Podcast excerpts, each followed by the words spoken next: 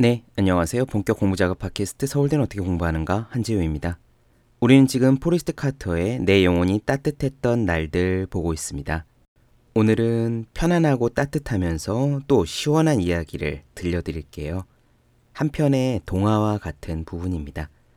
주인공 작은 나무가 수박을 따먹는 장면이에요. 요즘은 마트에서 수박을 사고 그렇기 때문에 잘 익은 정도랄까 당도 같은 것들이 뭘 고르던 대개 비슷비슷하지만요. 재래시장의 좌판에서 수박을 살 때는 그렇지 않았습니다. 피라미드처럼 차곡차곡 쌓여 있는 수박들에게 노크를 하듯이 톡톡 쳐봐서 맑은 통통 소리가 나는지 줄은 진하고 뚜렷하게 그려져 있는지를 정성껏 살피곤 했었죠.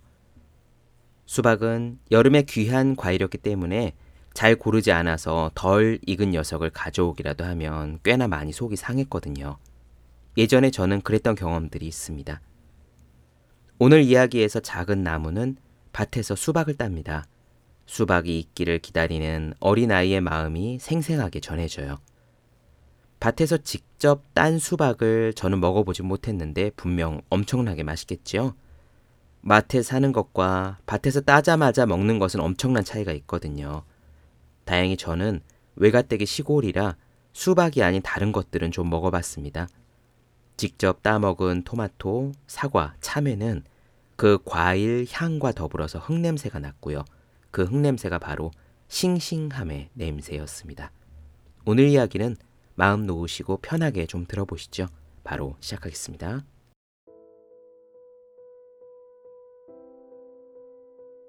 우리는 수박도 심었다. 할아버지와 나는 볕이 잘 들지 않는 밭고랑 끝을 골라서 수박씨를 듬뿍 심었다. 할머니는 수박밭 치고는 너무 넓다고 불평을 하셨지만 할아버지는 다 먹지 못하면 언제라도 가게로 가지고 가서 팔면 큰 돈이 될 거라고 하셨다. 그런데 수박이 익기 시작할 즈음 우리는 수박값이 폭락했다는 것을 알았다. 가장 큰 수박 덩어리라고 해봐야 겨우 5센트밖에 받지 못했다. 그것도 팔 수 있을 때 그렇다는 얘기고 사실은 팔 가능성도 거의 없었다. 어느 날 밤 할아버지와 나는 부엌 식탁에 앉아 계산을 좀 뽑아보았다. 할아버지 계산에 따르면 무게가 4kg 정도 되는 위스키 1갤런을 팔면 2달러를 받을 수 있는데 한 덩이에 6kg이나 되는 수박을 낑낑 메고 가도 겨우 5센트밖에 못 받는 걸로 나왔다. 할아버지는 위스키 장사를 할 수 없게 되었다면 또 모르지만 그렇게까지 손해볼 수는 없다고 하셨다. 나는 아무래도 우리가 몽땅 먹어 치우는 게 제일 좋겠다는 의견을 냈다. 수박은 다른 작물에 비해서 익는데 시간이 많이 걸린다. 콩과 오크라와 완두콩이 차례로 익어가고 수확할 때가 되어도 수박만은 그냥 밭에 죽치고 앉아서 여전히 시퍼런 채로 크기만 자꾸 커져간다. 나는 뻔질나게 수박밭을 드나들며 수박이 익었는지 살펴보곤 했다. 수박은 틀림없이 익은 것처럼 보여도 그렇지 않을 때가 많다. 익은 수박을 알아맞히는 일도 씨 뿌리기에 맘먹을 만큼 복잡한 일이었다. 저녁 식탁에서 내가 할아버지에게 익은 수박처럼 보이는 걸 찾아냈노라고 이야기한 것만도 벌써 여러 번이었다. 나는 매일 아침 저녁으로 수박밭을 둘러보았다. 또 지나갈 기회가 있을 때는 낮에도 자주 들르곤 했다. 내가 그렇게 얘기하면 할아버지는 그때마다 밭으로 함께 올라가셔서 수박을 살펴보시곤 했다. 하지만 그때마다 할아버지 대답은 아직 아니라는 것이었다. 어느 날 밤, 그때도 저녁 식사를 하면서 난 할아버지에게 이번에는 우리가 찾던 수박인 게 거의 확실하다고 했고, 할아버지는 언제나처럼 그럼 내일 아침에 살펴보자고 하셨다. 나는 아침 일찍 일어나서 할아버지를 기다렸다. 우리는 해가 뜨기 전에 밭에 다다랐다. 어젯밤에 이야기한 수박을 내가 손가락으로 가리켰다. 짙은 녹색의 커다란 놈이었다. 우리 둘은 그 수박 옆에 쪼그리고 앉아서 이리저리 살펴보았다. 나는 어제 저녁에도 몇 번이나 살펴보았지만 할아버지와 같이 또 한 번 확인해 보았다. 잠시 살펴보다 할아버지는 한 번 두드려 보는 게 좋겠다고 하셨다. 수박을 두드려 볼 때는 이 점을 알아둬야 한다.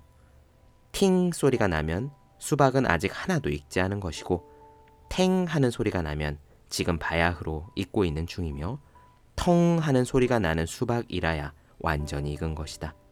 하지만 할아버지의 말씀에 따르면 이 세상 모든 진리가 그러하듯이 이렇게까지 해도 수박을 잘랐을 때 원하던 결과를 얻을 가능성은 항상 반 정도밖에 되지 않는다.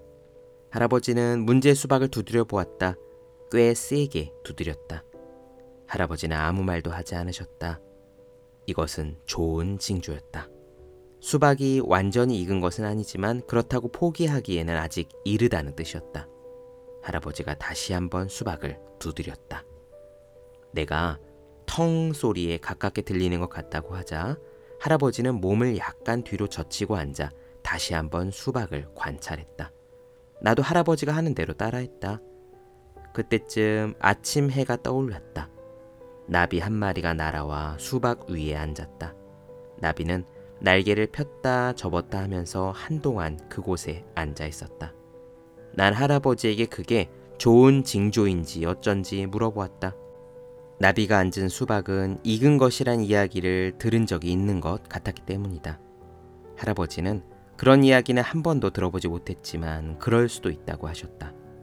할아버지는 최대한 정확하게 표현하면 탱 소리와 텅 소리의 중간 소리가 난다고 하셨다. 말하자면 이글락 말락 하는 상태라는 것이다. 나한테도 그렇게 들리긴 했지만 그래도 나로서는 텅 소리에 좀 더 가까운 것 같았다. 할아버지는 알아낼 수 있는 또 다른 방법이 있다면서 어디선가 지푸라기 한 가닥을 찾아오셨다. 그 지푸라기를 수박 위에 가로로 놓았을 때 지푸라기가 꼼짝 않고 그대로 있으면 그것은 아직 익지 않은 것이고 반대로 지푸라기가 수박 위에서 세로로 회전하면 익은 것이다. 할아버지가 지푸라기를 수박 위에 올려놓았다. 잠시 가만히 있던 지푸라기가 조금 돌고 나더니 멈췄다. 우리는 웅크리고 앉아서 눈도 깜빡이지 않고 그 모습을 바라보았다. 지푸라기는 더 이상 움직이려 하지 않았다. 할아버지는 해가 머리 위로 올라오는 점심때까지 기다렸다가 수박을 따면 괜찮겠다고 하셨다. 나는 열심히 해를 지켜보았다. 그런데 해는 아침 시간을 늘리기로 작정이라도 한 것처럼 위로 올라가지 않고 도로 옆걸음질을 하더니 산등성이에 눌러 앉아 버렸다. 할아버지는 우리가 무슨 일인가에 몰두해서 해가 아무리 더디게 움직여도 눈길 한번 주지 않으면 해도 게으름 피우는 것을 포기하고 자기 일을 계속 해 나갈 것이라고 하셨다. 그래서 우리는 그렇게 하기로 했다. 우리는 부지런히 오크라를 따기 시작했다. 나는 할아버지 앞에 서서 밭고랑을 따라가면서 줄기 아래쪽에 달린 오크라들을 몽땅 따냈고 할아버지는 내 뒤를 따라오면서 높은 곳에 달린 것들을 따셨다. 어느 밭고랑 끝에 이르니 할머니가 웃으며 서 계셨다. 점심 시간이란다. 그 말에 할아버지와 나는 수박밭을 향해서 돌진했다. 먼저 도착한 내가 그 수박을 덩굴 사이에서 끌어냈다. 하지만 내 힘으로는 도저히 들 수가 없었다. 그래서 수박을 시냇가까지 옮겨온 것은 할아버지였고 수박을 시냇물 속으로 밀어 넣은 것은 나였다. 수박은 어찌나 무거웠던지 차가운 물 밑으로 가라앉았다.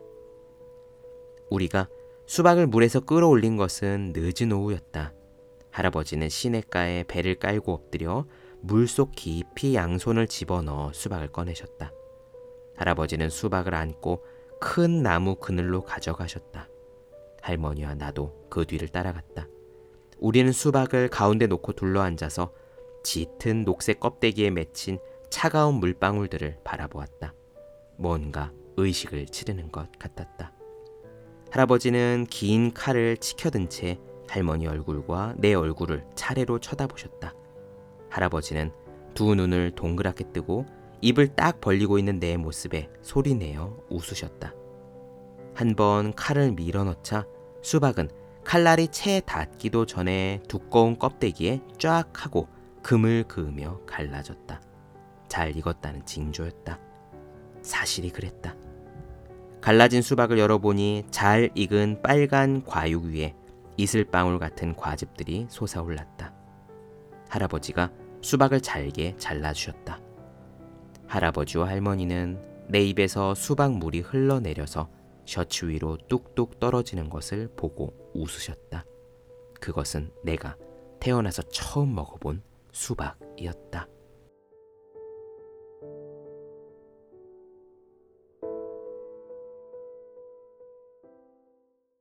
네, 본격 공부 작업 팟캐스트 서울대는 어떻게 공부하는가 포리스트 카터 내 영혼이 따뜻했던 날들 나눠드렸습니다. 더 많은 이야기가 궁금하신 분들은 제 유튜브 채널 제우의 서재, 네이버 블로그 허생의 즐거운 편지, 카카오 브런치 한주의 브런치, 인스타그램에서 해시태그 제우의 서재 검색해 주시면 좋겠습니다. 그리고 해야 하는 일과 하고 싶은 일 사이에서 고민하며 쓴 제 첫 번째 에세이 노력이라 쓰고 버티기라 읽는 공부하시는 모든 분들을 위해 어떻게 공부하는 게 효율적인지 설명한 혼자 하는 공부의 정석 책상에 올려두기만 해 공부하고 싶어지는 365 혼공 캘린더 아직 읽지 않으셨다면 꼭 한번 읽어보셨으면 좋겠습니다. 그럼 오늘 여기까지 할게요. 전 다음 시간에 뵙겠습니다. 여러분 모두 열심히 공부하십시오. 저도 열심히 하겠습니다.